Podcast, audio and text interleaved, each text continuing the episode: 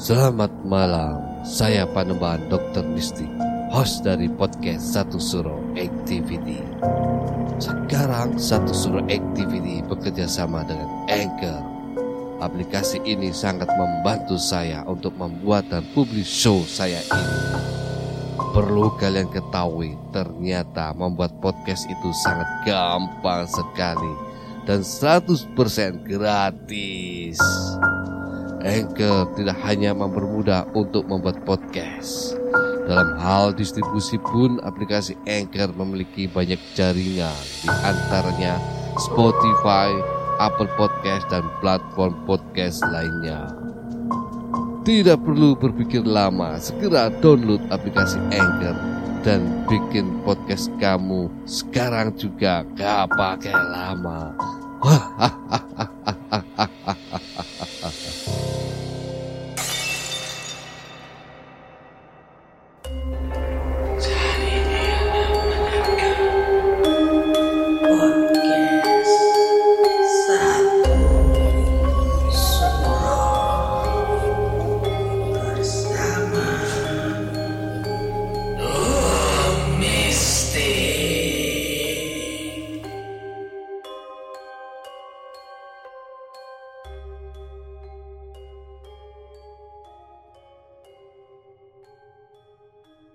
Assalamualaikum warahmatullahi wabarakatuh. Rahayu, rahayu, rahayu.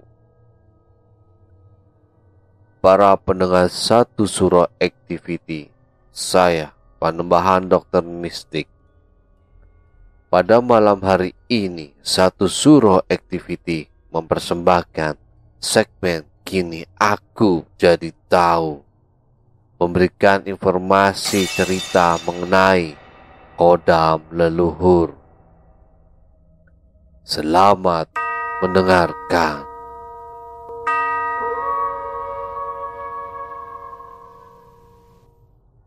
Menurut Primbon Jawa, Khodam merupakan makhluk gaib yang mendampingi beberapa orang terpilih. Khodam dipercaya diwariskan dari leluhur yang mendalami ilmu spiritual tertentu dan membuat perjanjian dengan Khodam tersebut. Khodam merupakan makhluk dari bangsa jin. Menurut Primbon Jawa, inilah beberapa ciri-ciri seseorang yang didampingi Khodam leluhur. Di dalam buku Primbon Jawa disebutkan bahwa orang yang didampingi oleh Khodam biasanya memiliki ciri-ciri khusus. Berikut ciri-ciri orang yang mempunyai Khodam leluhur. Yang pertama adalah memiliki kepekaan batin yang tinggi. Adapun ciri lain orang yang didampingi Khodam leluhur yaitu mempunyai kepekaan batin semenjak mereka lahir. Terkadang mereka bisa melihat hal-hal yang sifatnya baik dan seringkali merasakan ada sesuatu hal gaib yang melintas di hadapannya. Mereka merasakannya dan bahkan mereka juga akan dapat melihatnya. Meskipun melihat sesuatu yang gaib tersebut tidak secara jelas dan nyata, namun hanya secara samar. Orang yang memiliki Khodam pendamping biasanya akan selalu merasakan ada sesuatu yang aneh yang ada di dekatnya.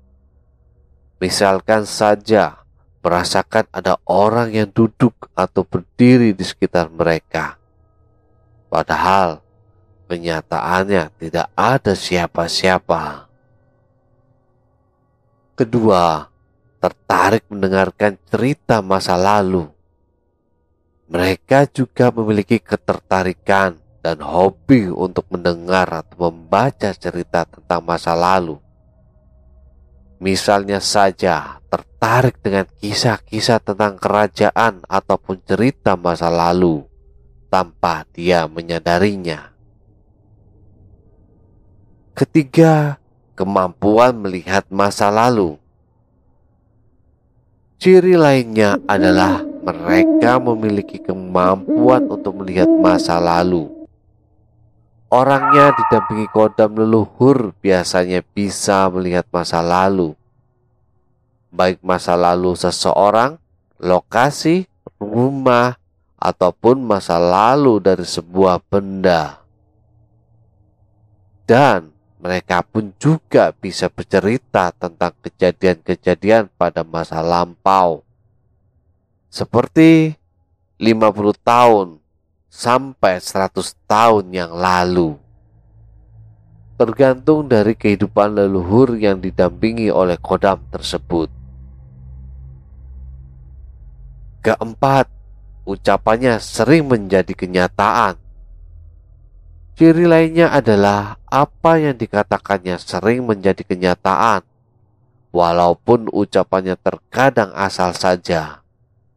Dan hal ini pun terjadi terkadang tanpa keinginan dari mereka yang telah didampingi oleh kodam para leluhurnya.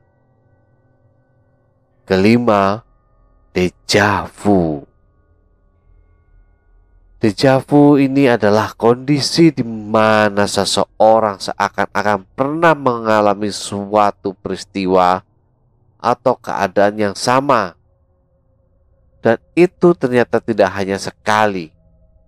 Mereka beberapa kali akan mengalami kejadian seperti itu. Keenam, memiliki tanda khusus pada anggota tubuhnya.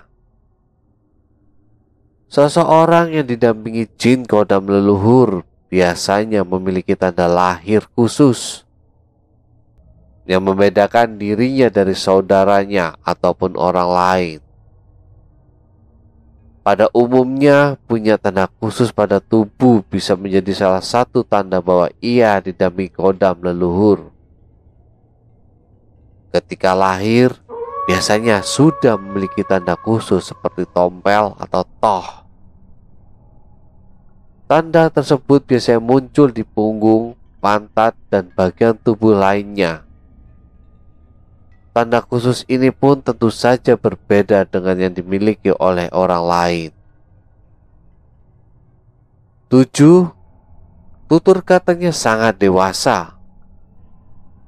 Tutur kata dan bahasanya sangat dewasa, bahkan melebihi dari usianya.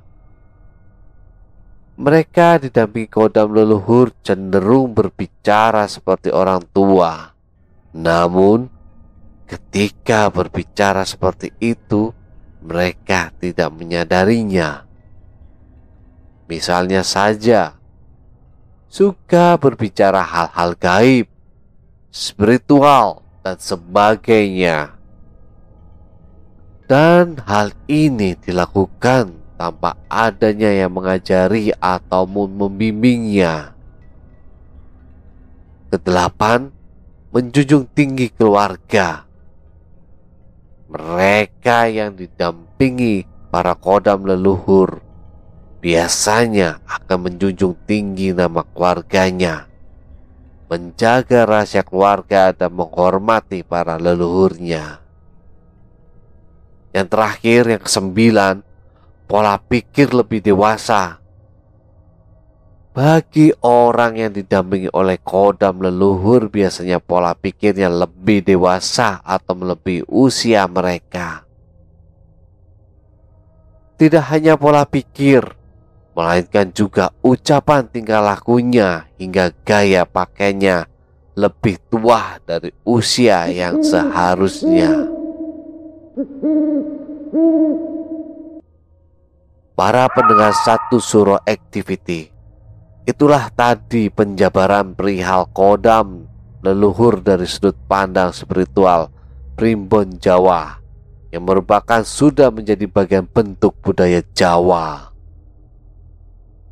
Para pendengar Satu Suro Activity, bangsa jin dan bangsa manusia sudah lama hidup berdampingan.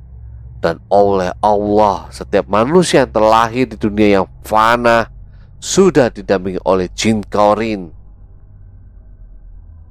Para pendengar Satu Suro Activity, meskipun kita memiliki jin pendamping, hendaklah kita memohon keselamatan dan perlindungan kepada Allah Subhanahu Wataala. Allah Subhanahu Wataala, pemilik dan yang menciptakan alam semesta dan alam gaib. Bertakwalah dan beriman kepada Allah Subhanahu Wataala.